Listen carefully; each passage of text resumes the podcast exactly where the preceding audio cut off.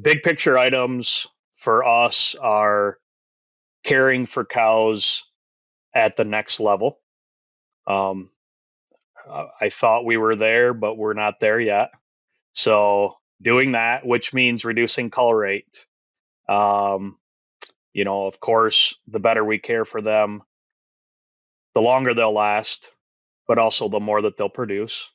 And that seems to be what has always worked for us is to get a little bit more out of um, each animal or the facility in general.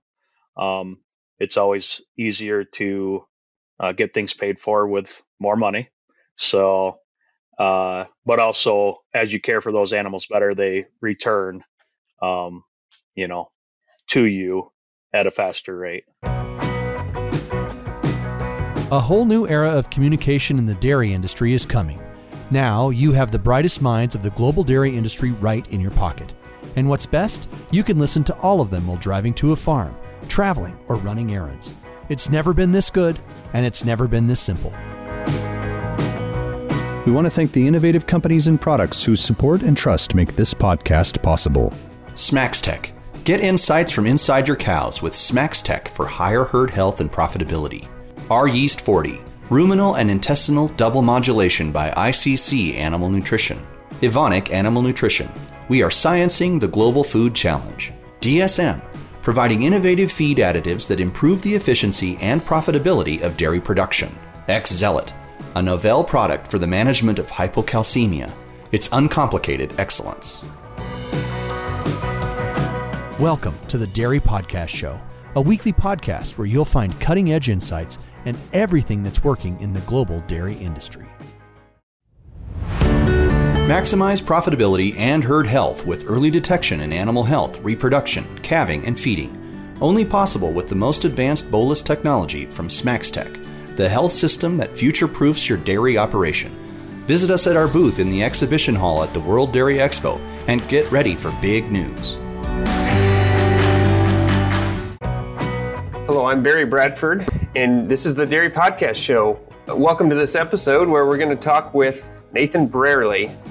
Nathan is the owner and operator of Brearley Farms Incorporated with his father Larry near Portland, Michigan. Uh, they operate a fourth generation dairy farm. Uh, this is the second generation on the current site, and they milk 500 cows there and operate uh, 750 acres of crops to support those uh, dairy cattle. Nathan has been the manager of this operation since he was 25 years old and uh, currently oversees 10 employees. And Nathan has six children with his wife, and they're involved in the operation as well. And, and several of them have some interest in the farm. So, with that, Nathan, thank you so much for joining us on the show. Yeah, you're welcome. Thanks for having me. So, if I understand right, you grew up on the farm that you're working on now. And um, is that was that sort of a dream you had as a kid all the way you know going back that you wanted to continue operating this farm? Yeah that's been a passion of mine uh, for as long as i can remember. Um, you know through elementary school i can remember days just dragging on wishing i could be back to the farm. Um, it was always fun to see how fast i could get my clothes changed my boots on and uh, I could literally see the school bus three quarters of a mile away still, and I would be running out the door already ready for work. So, yeah, it's always been something I've wanted to do. What is it that you think makes it so enjoyable for you? What is it about running a dairy farm that you think drives you, motivates you? All of the just diversity that we have that we can attack on a daily basis. And uh, I do like the routines, but I also like the spontaneity that the business is, and that you have challenges that will come that you have to uh, you have to address and figure out. And uh, you know, I like working with a small group of people to do that, and putting people in the right spot to uh, to help me succeed. Um, I just I like all the things about our size of operation. I don't know you super well, but even the little bit we've interacted, I could guess that you know at the end of a week, being able to look back and see the things that you know you can point to that you've made a difference in that week you know must be a really satisfying feeling. Yes. Yep. Sometimes uh you know it, it gets so busy that you forget all of the successes of the week because it's just time for another one and uh, another challenge. Yeah i i really enjoy how much we can do in a week and at the pace that i want to do it. Yeah absolutely. It's really fun talking to somebody who you know has a passion for their work and enjoys it.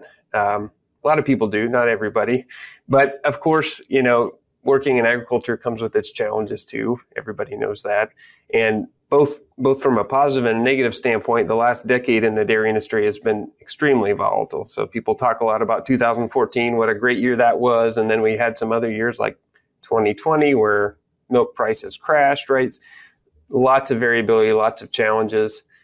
Tell me about what that looked like on your operation specifically. Yeah, I've been, you know, part of the operation for almost 20 years and the day-to-day work hasn't been as much of a challenge as the economic stress that it can bring. Um, there was a time approximately five years ago, the days just kind of fly by and so do the years, but uh, I was like, what are we doing this for? You know, this is a, a passion of mine, but economically, why are we still doing this? Like, it's so much work and we're so dedicated, but yet we can barely make ends meet.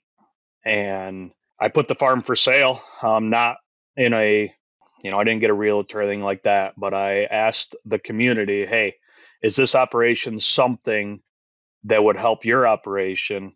And how can i still be in this but at a different level or a different spot? And um, of course we have debt on the farm and lender and uh, so i have that commitment as well and there was no real good viable plan to switch course so we stayed as we are milking cows making the feed for the cows. I just put my nose to the grindstone to do better than what we even were in any way that we could.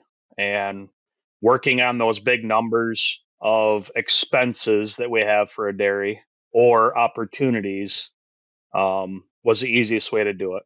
And, uh, you know, labor is a big one, feed is a big one. And of course, when we're making our own feed, that's an area that's a big passion of mine. So I started attacking that one, of course, because I could see there'd be opportunities to to economically um, get better.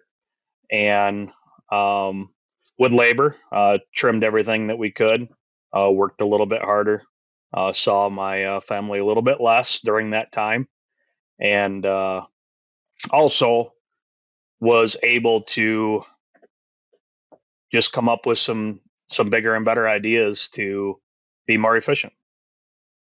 And we've made it through and it's uh it's been a another growing step in our career uh in, that you know those troubled times.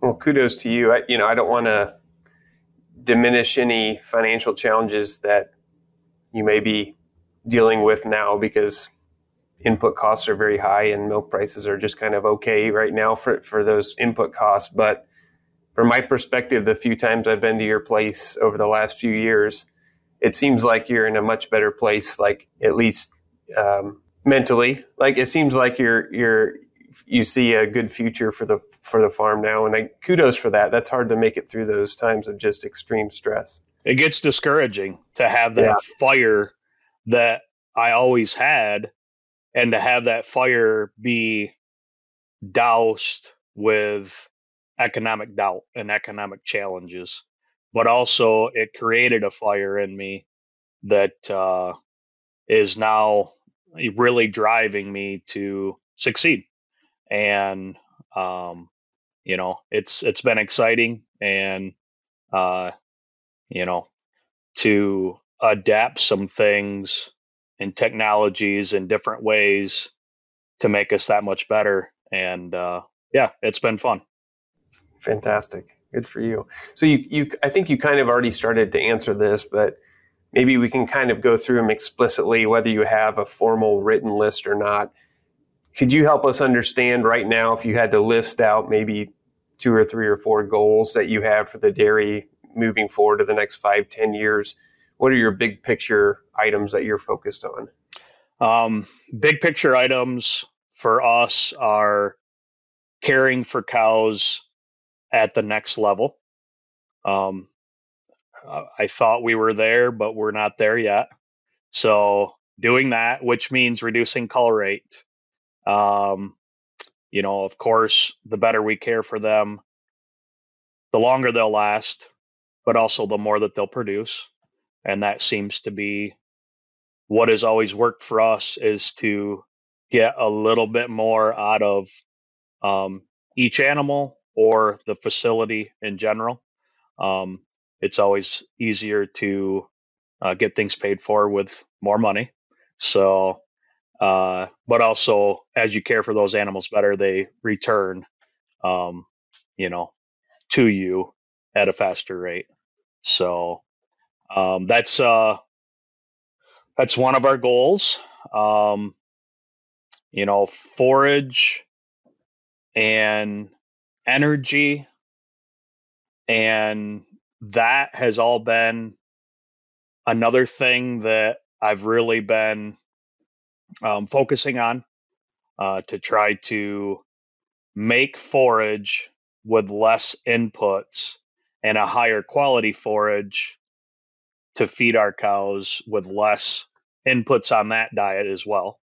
So trying to tighten up that whole picture using uh, soil instead of dirt to grow plants at a healthier level. Um, all those are things that we're working on as well as a goal.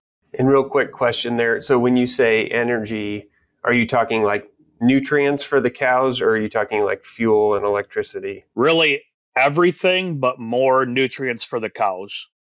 I'd say right now it's nutrients for the cows, but I'm also thinking whole farm energy as well. Um, but my mind space and time right now we're focusing on the forage and the energy that it takes to produce that milk and then also the energy that comes out the back end of the cow and trying to preserve that and even maybe even alter that a little bit to make that energy more usable for forage and create forage that's at a higher uh, value. Cool. Okay, so I want to dig into both those goals. Do you have? Are there any others? Like we talked about infrastructure a little bit. Any thoughts on yeah reinvesting in the infrastructure at all? Well, as far as infrastructure, we're still milking in a 1975 parlor. Uh, it's a double six parlor milking uh, 500 cows three times a day. Uh, that isn't going to last forever. I'm very surprised that it is actually lasting as long as it is, and we're producing the high quality milk that we are out of it. So, I've um, been very fortunate to have the labor to uh, make that facility run at uh, top level. Uh, but eventually, we have to do something with that harvesting facility. And I think our next step would be um, automated milking robots at the barn. I think it goes hand in hand with that goal of caring for cows a little bit better, uh, letting them choose when and where they want to go instead of moving everybody as a group.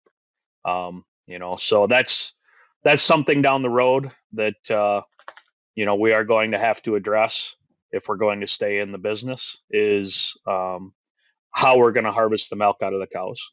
Good. So that gives, I think, a pretty good view of where you're aiming the business. I should ask maybe earlier. Can you give us some just ballpark numbers people throw around milk per cow per day? Uh, sort of repro efficiency? Yes. Uh, so our milk per cow per day is about 95 pounds throughout the year. Um, we don't have huge swings in the summertime, fall, winter. We're we calve in cows very consistently. Um, we do things with management to minimize that heat stress, which then I think just kind of levels out our breeding program and uh, so we're we're right in that 95 plus or minus two three pounds throughout the year. Um, all Holstein cows, uh, butter fat right around the four four one. uh, protein three one, and um, our quality of milk uh, as far as somatic cell, uh, we're right around uh, sixty to seventy thousand is where we're at, and we continue to just kind of creep down, and it uh, it's an amazing slide to better quality milk um, that isn't necessarily the f- on the forefront. It just has been we keep doing the right steps along the way, but it's not a huge goal of ours is to have a lower somatic cell or higher quality milk. It's just caring for those animals in a facility setting and it's returning um, with those standards uh, being met. So that's pretty impressive, especially like you said with that that old of a parlor and the throughput you're getting. That's fantastic. Um, okay, so let's dig into some of those goals. First of all, you mentioned trying to keep cows longer. So, do you have a sense on your farm of the main drivers of culling? What why is it the cows are leaving? Yeah, like uh, when I enter in PC Dart, when a cow leaves, the main thing of why they're leaving is open. You know, they just they just didn't get pregnant. And that's discouraging when it took 2 years to raise her and in 2 or 3 years of milking her, I've got to now sell her. Um, she still had good udder, good feet and legs. We just missed that opportunity to get her pregnant. And um, you know, that's something that uh, we've been average on throughout our course of time is our breeding program. When a lot of other steps along the way, we've been above average in the statistics. So, um, you know, that's something for the last couple years I've been really trying to focus on is getting the repro better and getting to that elite level of, say, preg rate or whatever number you want to look at, but getting cows pregnant better and uh, choosing who leaves instead of her saying I leave because I'm open. So, and then eventually making less heifers um, because of it. And I think we've gotten a little bit relaxed on our cull rate because we're making too many heifers. And um, that's been a struggle for us to make less heifers and i've tried but as you continue to get your preg rate higher it's natural to make more heifers. So right. Yeah. we've switched over um, reluctantly. I've been fighting it for a couple years and i probably should have just switched to only sexed semen and then uh, black semen for you know beef semen for the um, rest of the herd. And I knew there was an opportunity to do this, but I wanted to make sure we were somehow making our proven older cows and, and, and making a heifer out of those genetics instead of just taking say genomics from our young heifer herd and only making heifers out of them off of genomics i think genomics are helpful but also that older cow that's proven herself. Um, she also is something that I want to reproduce. And with our breeding service that we use, it was hard to get them to know who is that elite cow um, because we're doing all of our um, management decisions off of a milk weight that we do once every two to three months. So we don't have that accurate milk data coming in. Um, but we do as a you know management of our herd you know the managers of our herd between my herdsmen even the milking technicians myself we know who those better cows are. Um, the breeding uh, companies they have their job and it's not to pick out our best cows when they're walking through the herd. They're here to see who's in heat. So um, i wanted to start breeding our own cows a little bit more or at least having some input on who should get that sex semen. And uh, heat detection seemed to be our, you know, part of what wasn't getting us to that elite level was our heat detection. Um, you know, the cows were milking a lot, so it was always, are they right on the border of energy? Are they not showing good heats because of rough, con- you know, smooth or uh, slick concrete? Or there was always something of an excuse of why we weren't catching our cows in heat well enough and finding those cows that may have been cystic a little too long, missing opportunity to inseminate them right. And uh, um, yeah, uh, we came across a technology that was offered to us, and it was the SmaxTech Bolus. And that bolus, I thought the biggest opportunity we might have was with, with with breeding. Before that, you were just doing just observations for heat detection, and you were you were not synchronizing much. Uh, we were tail painting. Uh, we were also synchronizing as well, but uh, you know, with that, we were still just getting average heat detection and missing out on some of those uh, services. Um, our uh, weekly preg checks, getting about fifty percent of those preg checks pregnant where the other 50% we were missing those heats. And average numbers, I think, but we could do better. And um, so that's where we uh, looked at that bolus and you know i was skeptical at first. I'm like man we're doing pretty good. I don't know i don't know how we can do better and um, we walked through some of the economic numbers if we were to get our cull rate a little better, our repro a little better, our uh, fresh call health a little bit better, that it would actually probably pay for the the fees of this bolus. And I was hoping that we would at least pay for it, if not excel. And this thing economically has been good, uh, much better than I thought. And then functionally is catching things way better than I ever thought it would. So it's been a really good technology that we've adapted. Let's let's just talk about it a little bit for people that aren't familiar, first of all, and then I want to dig into those those responses you're seeing. So it's a bolus. It's a it, it's something you put down the cow's mouth, right?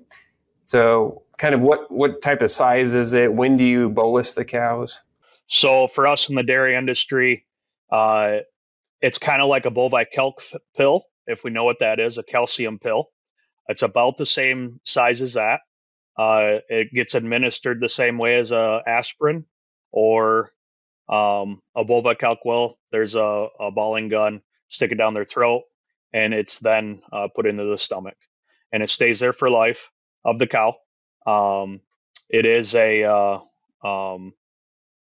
uh, a pretty easy uh, way to track an animal. Uh, we've had AFI in the past where it's a leg band or other systems uses a collar. Um, it it isn't something that's going to get snagged or uh, has to be taken off, put back on.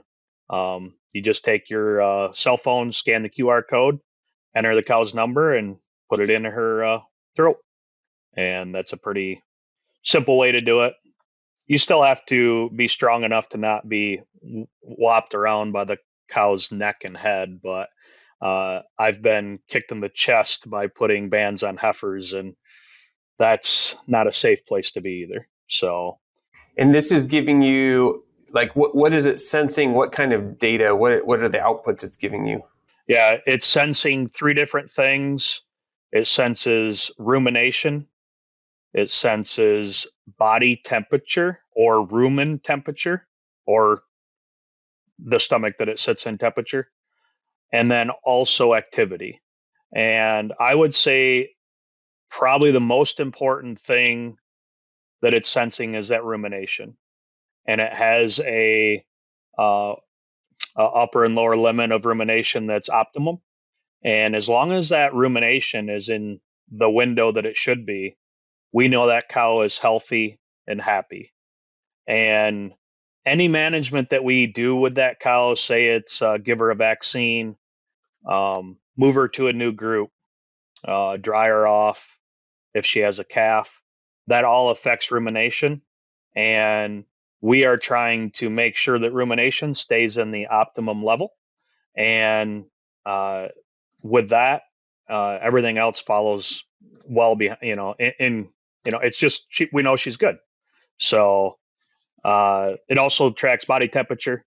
Um, it, you can see when a cow drinks as well because the temperature will plummet and then come back up on the chart, and it will um, let us know even if a cow doesn't drink enough according to her normal schedule and give us alerts on low water intake. Um, I had an example of a dry cow group where I had a couple low water intakes, and I'm like, huh, I wonder if the plug came out of the drinker or something like that. And what it was was the crossover gate did not get opened after scraping the night before. And a couple stubborn cows that only will drink on one side, they didn't walk around and go to the backside or something like that. So as soon as I opened the gate, yeah, as soon as I opened the gate, those water uh, intake alerts went away, and you could see that she starts drinking again. We're finding animals with health issues days before we can see them.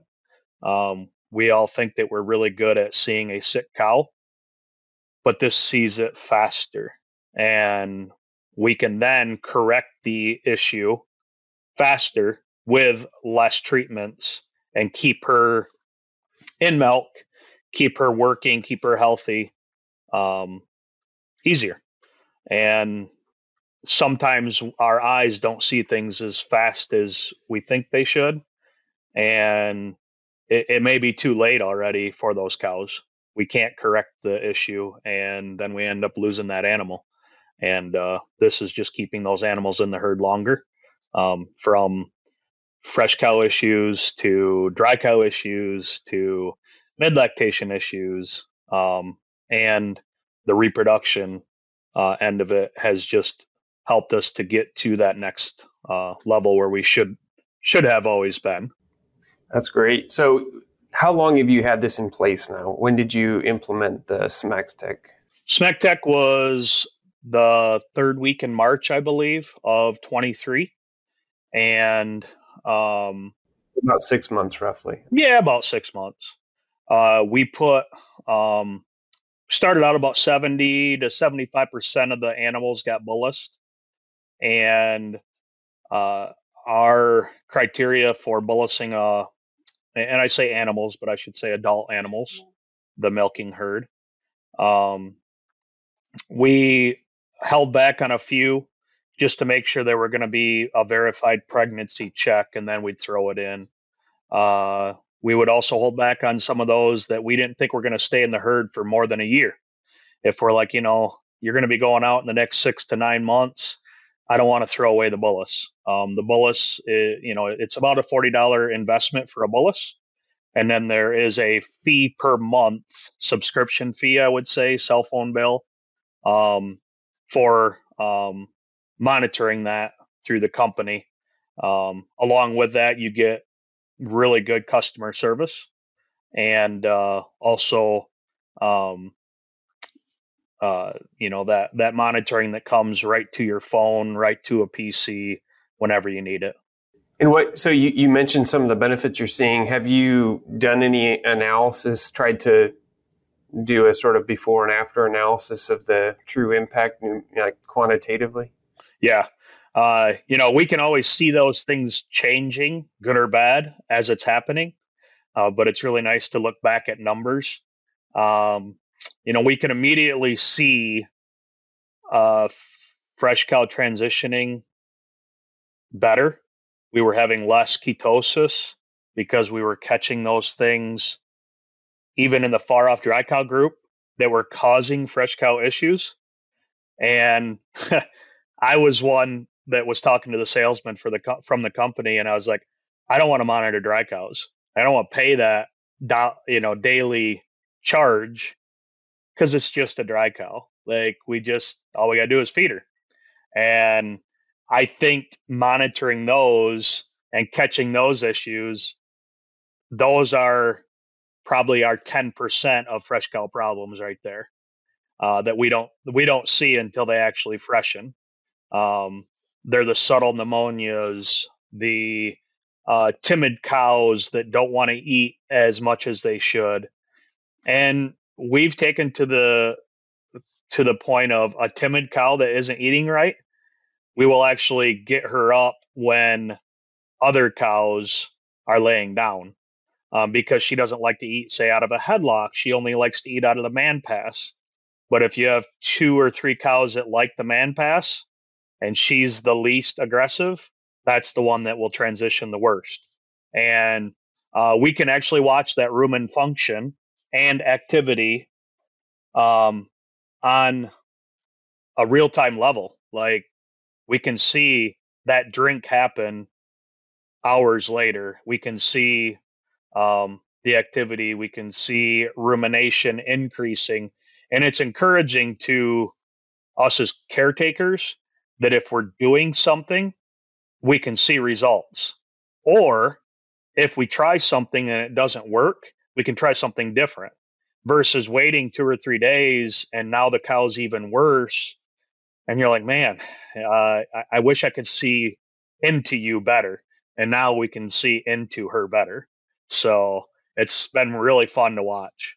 That's awesome. And what about on the repro side? You mentioned that you you you feel like you're starting to hit the targets that you were hoping you could. Yeah, we've what always been our preg rate's always been in that uh, you know 20 low 20s and it's a manageable level where you can keep going but I've heard people getting 30 and that seemed like a dream to me to be at 30% preg rate like how in the world how do we do this at a you know 95 pound herd average? Like is this even doable? And then i hear of other uh you know guys in the dairy industry achieving it and i'm like man i want to be there but how? Like how do we get there? And um just in this last six months we've went up 9% preg rate. And we're talking summer months as well. So even if we don't quite settle at this, you know, we're 29% right now is is kind of where we've averaged the last 6 months. Even if we don't settle there, I'm very satisfied of the improvement and I do think that we'll just stay there or get better and uh it's it's been a really cool thing to actually watch happen. And you know, I can feel it. Our weekly preg checks have went from 50 to 60% pregnant. And if we're under 75% of those animals, um, you know, pregnant, it, it's concerning to me. Like what happened, why? Because right now it's 75, 80% week after week. And we're not missing those 21 day heats like we used to. Um, we're also not using as much uh, of the uh, setup shots to get these cows pregnant. Um, and I don't know exactly what that number is, but I do all of the medicine ordering on a weekly bi weekly basis. And I'm ordering less GnRH. I'm ordering less Lutalyse. So I know that it's working and um, that we're just catching more natural heats off of this system. Uh, we're even uh, checking some of these cows that aren't showing a natural heat within 50 days of milk and tailoring a um, setup system for those animals using ultrasound. It sounds like you are seeing maybe a mixed effect of better transition health plus better estrus detection. Is that what you would attribute this to? I almost think it's also better reproductive health because that animal is never really going backwards during that calving or dry off period time. So all of her um, eggs that maybe are are being jeopardized as a sick fresh cow, they're there and they're ready to be fertile by that 60 to 70 days in milk and they're conceiving. So I think it's uh, keeping that cow healthy the whole way through, not going into a major uh, negative energy balance, and um, that's just making that that animal more fertile when it's time to breed her again, and then ultimately keeping her in the herd longer. Another number that I'd like to share and you know, our preg rate's been good, but also animals that have left the farm um, zero to 150 uh, year over year. So we looked at a four month stretch from 22, uh, would have been like June um, uh, in 22 and then June in 23. And we looked at that four month stretch. Uh, we're down 50% in animals that have left the farm zero to 150 days of melt. So half of the animals. That's a big number. And then if we can then couple on the back end side of animals staying on the farm because of less reproductive culls or being open, um, I think it's a big number. Uh, you know, we were we were putting a lot of animals through the facility, and I think we can I think we can cut that number in half of what we were getting rid of every year uh, with this management that we're doing now, um, with having a better eye on each cow uh, that we have. Some of them, the hardest challenges we have now are the cows that don't have boluses. Like that's uh, my herdsman is coming to me all the time, like, "Yep, I didn't see that until now. She doesn't have a bolus," and you know they're all there are troubled cows anyway. But he's like, "Man, I, I think I could have saw this two days ago," and you know now I'm trying to fix her, uh, and I'm behind the. Sounds like you have good buy-in then from your employees. Oh, my employees, uh, they're the key to making this system work. Um, they're using it and asking questions with the customer service team. Um, you know, even maybe even challenging them on, hey, can we do this with it? Can we do that with it? It does a daily water intake, and um, I think that's somewhat tied to milk production. So I'm even kind of talking with them about, hey, can we get uh, estimated milk yield or a rating on this animal compared to others in the herd just off of her water intake and uh, just to help us manage things better. Oh, that's a great idea. And uh, do you have a target turnover rate that you're aiming for now, like in terms of big picture, long term in your herd? Yeah, big picture. Uh, I'm looking to have uh, instead of where we've usually ran is one heifer for one cow. I'd like to get down to a half a heifer per cow. So for our our herd running in that 250 to 275 heifers, and that you know that's a huge expense for a dairy is heifer raising, and if I can um, only keep those heifers that I need, we can keep a you know we can take care of that heifer better from calfhood up to adult, and focus on really growing her at the uh, best level that we can, not be overcrowded um, but also, it just doesn't take as much money in our operation to raise all these heifers um, that we really don't need. We just had the excess, so we were burning through cows faster than what we should have. Oh, that's an exciting process. So I want to talk just real quick about. Um, we could spend another easily half hour talking about your forage program. So I think you're doing some really innovative stuff there. You kind of alluded to soil health as being one of your driving uh, inputs there. Um, real, real briefly, what are you doing that's sort of, I guess, outside of the norm of a corn silage, alfalfa, haylage based uh, forage program? Yeah. So um, we've always fed alfalfa and corn silage, um, probably in the diet, looking at, uh, say, 20% forage was alfalfa, um, you know, 75, 80% corn silage. And about three years ago started adding in some alternative forage uh, started raising triticale um, made that into lactating cow feed. And the cows told me that was the right move. Uh, it's a very attractive forage for a dairy cow especially in the summer. Uh, they run to the feed bunk and they don't stop eating all summer long so and then if you just feel that uh, material it's very soft and digestible. So then it gets me on the uh, the path of trying to grow two crops in the same year. So growing triticale and then going back into corn for corn silage. And there's some challenges that go along with that.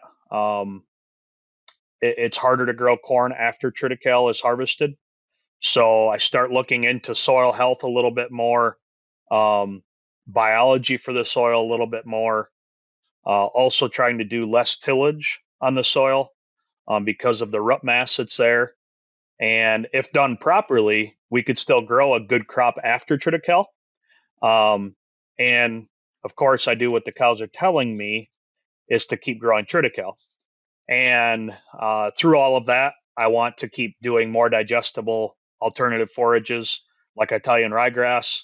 Um, actually, growing cocktail mixes right now of Italian ryegrass, clover, hairy vetch, all in the same field.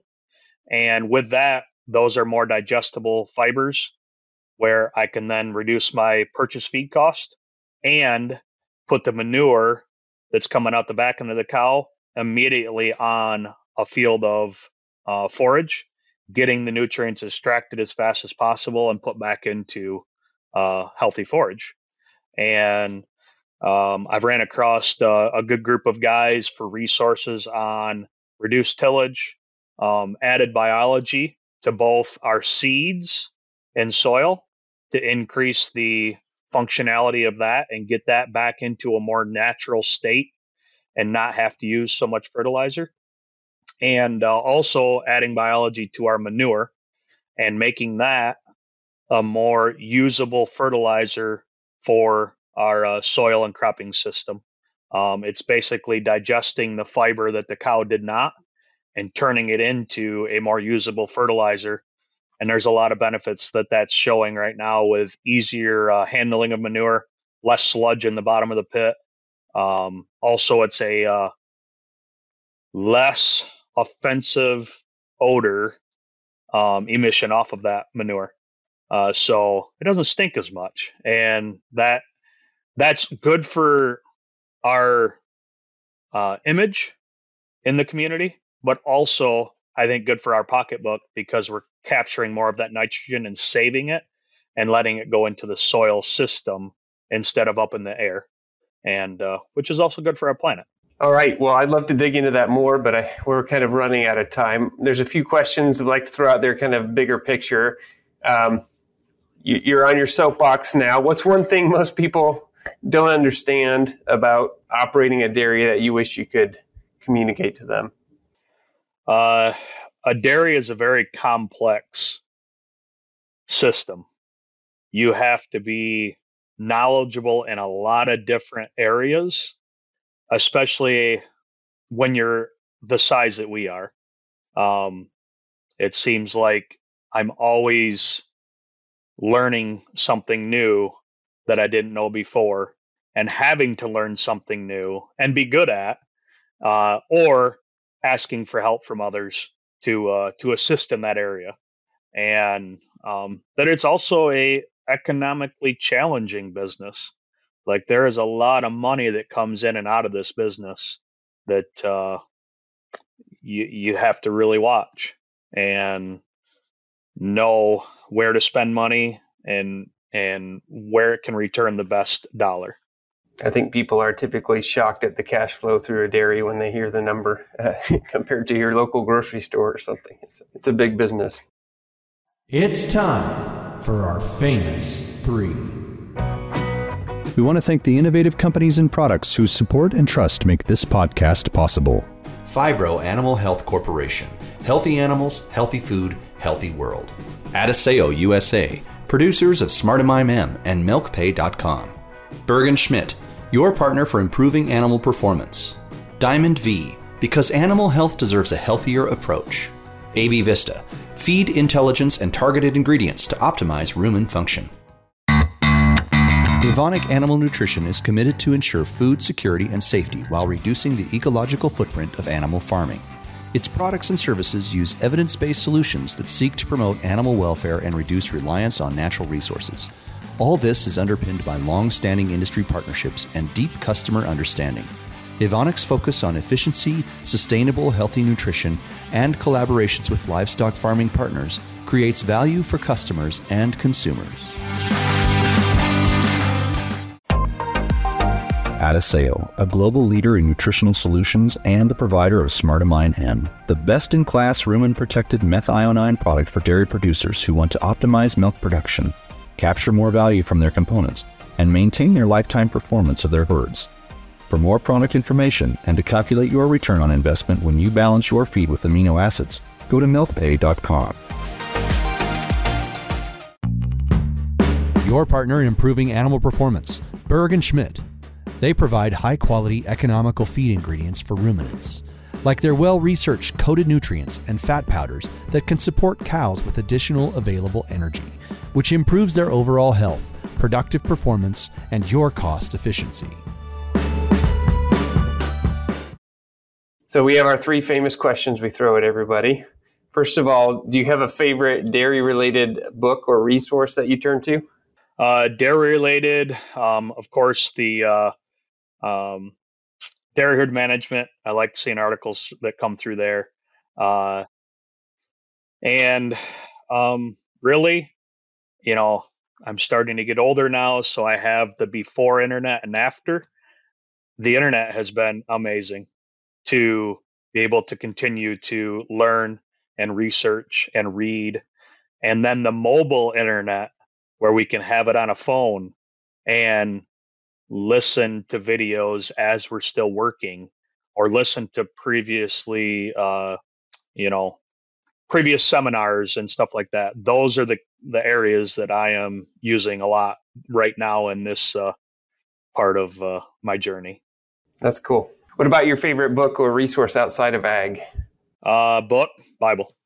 And last but not least, in your opinion, what sets successful dairy professionals apart from those that are less successful? Uh, being willing to listen, to admit that you don't know everything, uh, being able to share what you know with others, and also in that sharing, I think also we learn as we share as well. So sometimes it's just listening to what we share and we learn about ourselves too. So it's true, isn't it? well, Nathan, uh, thank you so much for your time today. This has been fantastic. I've enjoyed it very much. So, Nathan Brearley from Brearley Farms in Portland, Michigan, uh, has been our guest today. Thank you for joining us for this conversation. Again, this is Barry Bradford, Michigan State University, and I'm just going to ask you if you haven't uh, signed up for uh, subscribe to this podcast, don't forget to hit that button so you don't miss the next episode. Until next time, we'll see you then.